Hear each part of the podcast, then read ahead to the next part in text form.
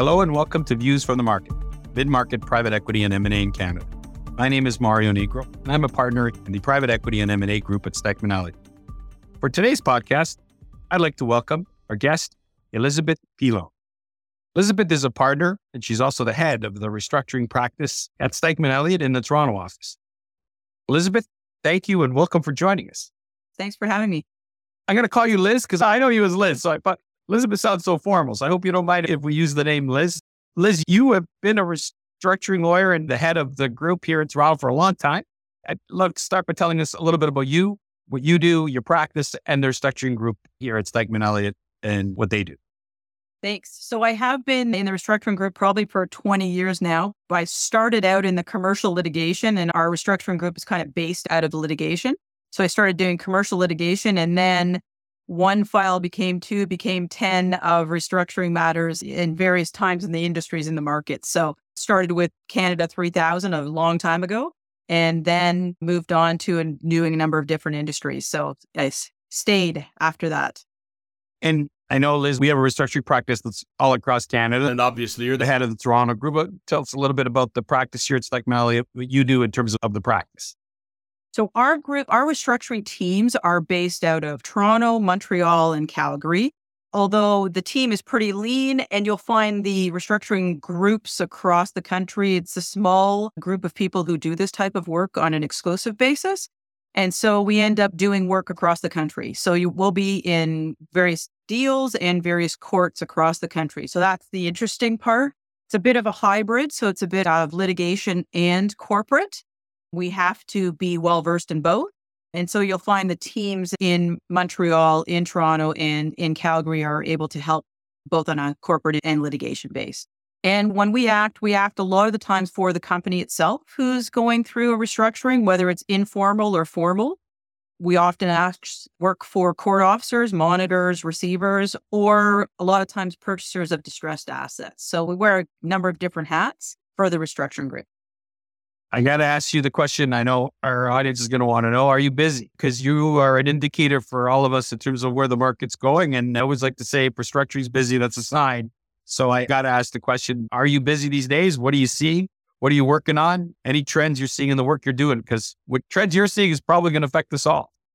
I would say that, yes, we are busy. And I think from January on, it seemed like a bit of a light switch turned on in terms of the amount of more formal restructurings or more work that's coming in where clients are coming to us, banks are taking various steps. So it really has, I think, as of January, really turned on a fair bit more.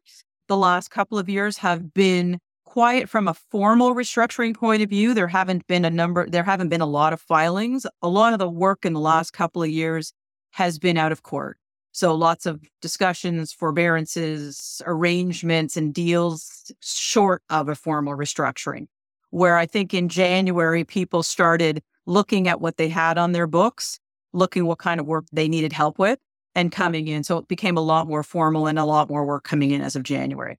And I would say I'm seeing that with our colleagues across the board, the firm, and then you know, financial advisors and other restructuring lawyers that we work with across the country. I think generally people are feeling that uptick. So good for our practice group, bad for the rest of the market.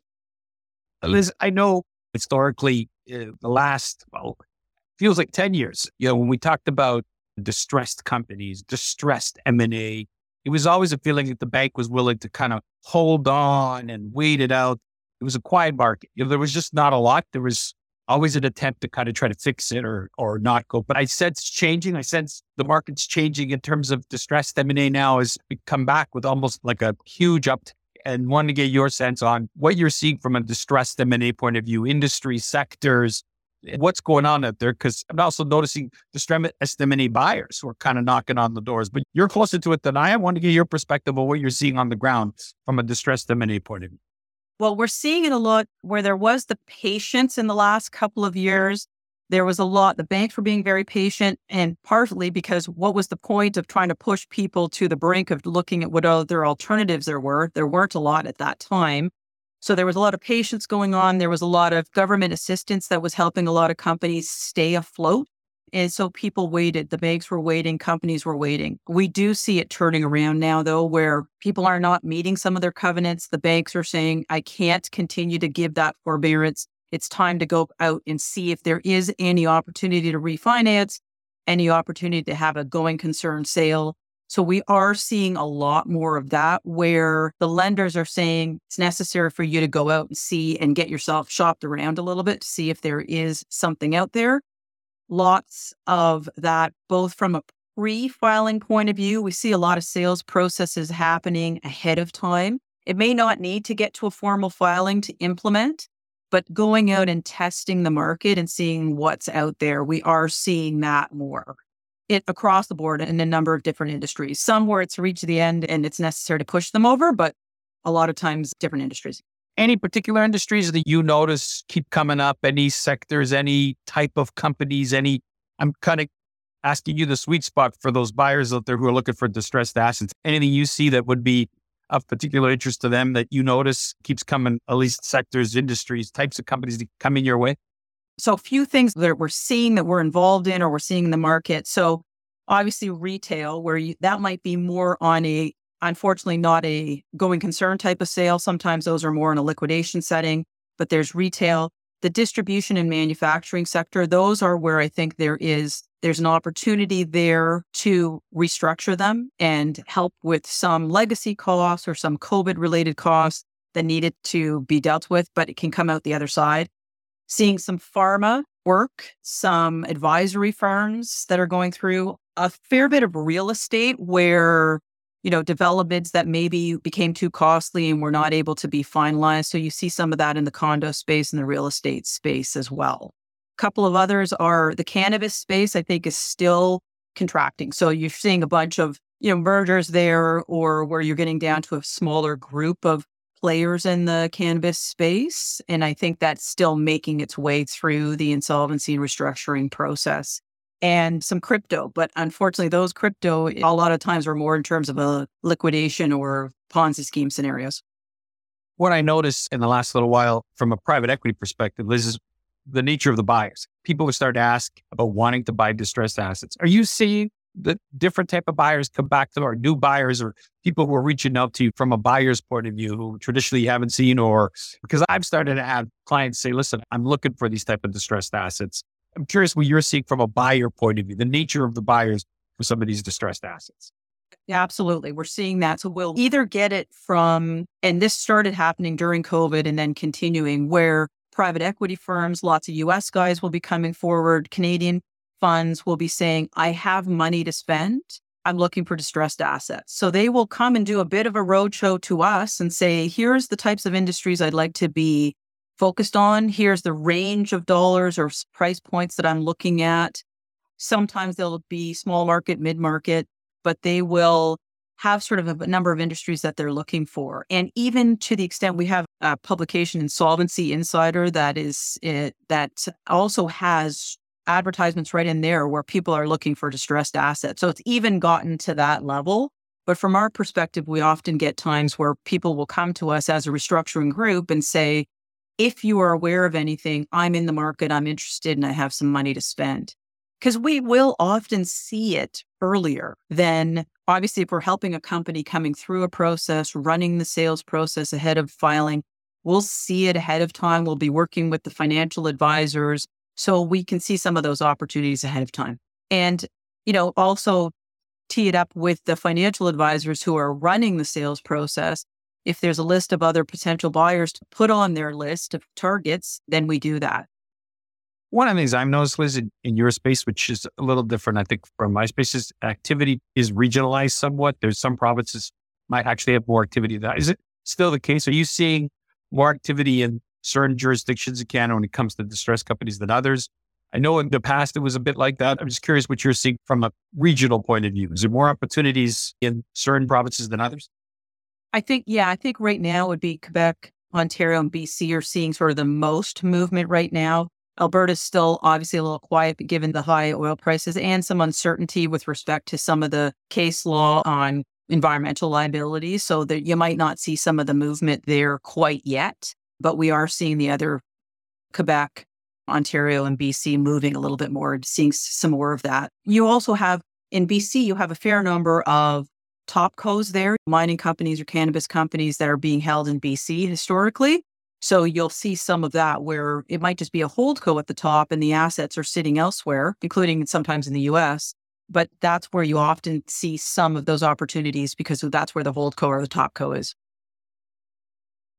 Liz, I want to talk a bit about the process itself and how M&A works in the restructuring process because I do find M&A could be a solution, a buyer could be a solution, and frankly, the support even you could give at certain points. It all depends on where you kind of interact with these companies, and mm-hmm. maybe just a little bit about that in terms of where you see the most opportunity to add value for a buyer or for companies, even for yourselves, for advisors. Because I do find in your space, if it's too late, it really is too late. Whereas it really could make a meaningful difference to get the advisory service the advice early, to find a buyer early, to engage early on, to look at options. And that probably has more also to do with what you're seeing in the market right now. But wanted to get your perspective on the role that both M&A advisors support could provide to a company who's kind of in the early stages of struggling. So a couple of things there on the M&A front. Oftentimes our teams, when we're acting for the company who's looking for potential buyers, we will work closely with our M&A folks. We will work closely with our labor or tax folks to see how can we best help a company that's trying to find a sale as a going concern and out there the m&a component of it is sort of a simplified m&a process because quite often in these deals it's an as is where is deal it's not there's no reps and warranties that you would normally be seeing in your traditional m&a structures so it's a little bit more simplified. So the due diligence needs to be done up front. And so that's why you need a bit of time as well to make sure that you have that runway. I guess one thing I would say getting the restructuring folks in earlier always gives you the best spectrum of possibilities. But we see a general reluctance in saying, I'm bringing in the restructuring folks. Even from a financial advisor point of view, it's difficult people will always say, no, no, no, I'm dealing with it internally. I've got it. And then you lose sort of the window of how can the financial advisors and the restructuring advisors help you think differently, triage some of the issues that you're dealing with and looking at. We look at them differently than you might be. And so letting us in early helps. But across the board, I think there's a general reluctance because if you're bringing us in, that means in their mind something's wrong with the company as opposed to having that opportunity to look at how can I help you streamline? How can I help you with some of the other creative ways we see restructuring has helped? How can I apply that to your fact situation? So let us in earlier, but there's a general reluctance, Mario, and not across the board. I know that getting in early also relates to the kind of processes that you can use and the flexibility on the processes. And I wonder if you can tell us a little bit about that because I do find that's the value add I find that you bring to the pro. You, getting in early also gives you an ability to use the legislation and the processes to the most advantage. I found in the past. Tell us a little bit about that, if you right. could, because I, I do find that's a huge value add. So if you get in early enough, uh, can you have just the conversations where you're not even anywhere near a court filing? Can you do everything consensually, having the conversations you need to have with the banks, with your lenders, with your major stakeholders? Can you do that and enter into some form of arrangement proposals with your major stakeholders and you don't even get close to a court. Can you also do something? We have some proceedings that can be done just under our corporate statute. So it's not an insolvency, it's just a restructuring on that basis. We have that in Canada where they don't have that in the States. So there's sometimes where you have the top co's here and you can do some debt restructuring on that basis. That's very helpful. And we find oftentimes the US folks, when they realize they have that option and they understand it, they really jump in and see if they can use that. So, educating some of our clients about that potential option or others, that's a court process, but in not a sol- insolvency. And then you could go through the formal CCAA or receivership process. But again, are you looking at a sales process that you have run ahead of time that you're implementing with the CCAA as some sort of prepackaged sales process? There's those types of things where a lot can be happening ahead of the actual launch into court. Liz, I always ask our guests to call it the crystal ball question. And in some ways, I got to be honest with you, I'm afraid to ask you the question because you might tell me that it's a, a you know a growth opportunity for breakfast, which makes me mm-hmm. nervous. But I got to ask. So obviously you're busy now. To be honest, I noticed it's not crazy busy, but clearly there's momentum. Do you see things getting busier? When you look at the nature of the type of companies that are coming to see you? Industries, are you seeing a general continual uptick or what's your take in terms of from a practice area and the opportunities you're seeing? What's your thoughts in terms of where we're going and what you're seeing? And obviously some of that is a macro influence, but wanted to get your perspective being on the ground and the type of work you're seeing and the type of work that's coming down the pipeline. Yeah, I think it's going to get a lot busier in the coming weeks and months. We're getting a lot more calls, even if sometimes it's a call to have an initial look see or can you get me in contact with the right financial advisor? And maybe it doesn't move to the legal stage yet, but there's a lot of those calls. There's a lot of calls. I have to have a conversation with my bank. Can you help me with that? So we're seeing a lot more of those. And then we're seeing straight into, I need to have a formal filing. And can you help me with preparing that? So I do see it getting busier quickly. I think the entire group is a lot busier industries, I would say you've got the retail space, still some tourism issues, the cannabis cases, as we've talked about, and real estate. I think there's going to be a fair bit of that where that's what we're seeing kind of coming through at this stage. If someone wanted to try to chase those opportunities, is it accounting firms? I mean, you to suggest someone who wants to kind of dig in on those opportunities. Where's the best place to start? Do they talk to people like yourself to talk to cam because I find there's not a lot of processes or formal processes in distress. It happens kind of a bit less publicized, less out there. What would be the way to engage in those processes? Your perspective on the best way to engage with these upcoming opportunities. I actually found it very helpful when the funds or the Ps came to us and said, here's, you know, you even if it's a cold call, but you're calling the restructuring I think if you reach into the restructuring advisors, you reach into their advisors like yourself, where all of your PE clients saying, Hey, Mario, connect me with your restructuring people, or I really want to look at distressed acquisitions. Here's the types of industries I want to look at. So if they come to their regular PE counsel, if they want to go the next step to the restructuring counsel and then the FAs who are more in line with the restructuring FAs. All of those, though that group, I think can be quite helpful to identifying and we've each kind of got our lists of who would we reach out to? Who are the first group that we would say, hey, they came and told me they wanted to be in the mining space. And so you reach back out to those groups. So it's always good to be top of mind, right? I have one last question I want to ask you. Is it more so? I know interest rates obviously have had an impact. Any other macro forces that you're going to look at to see that you know you think may drive more activity. Obviously, there's war, there's inflation, there's interest rate, anything like that that you kind of keep your eye on from where you sit and go.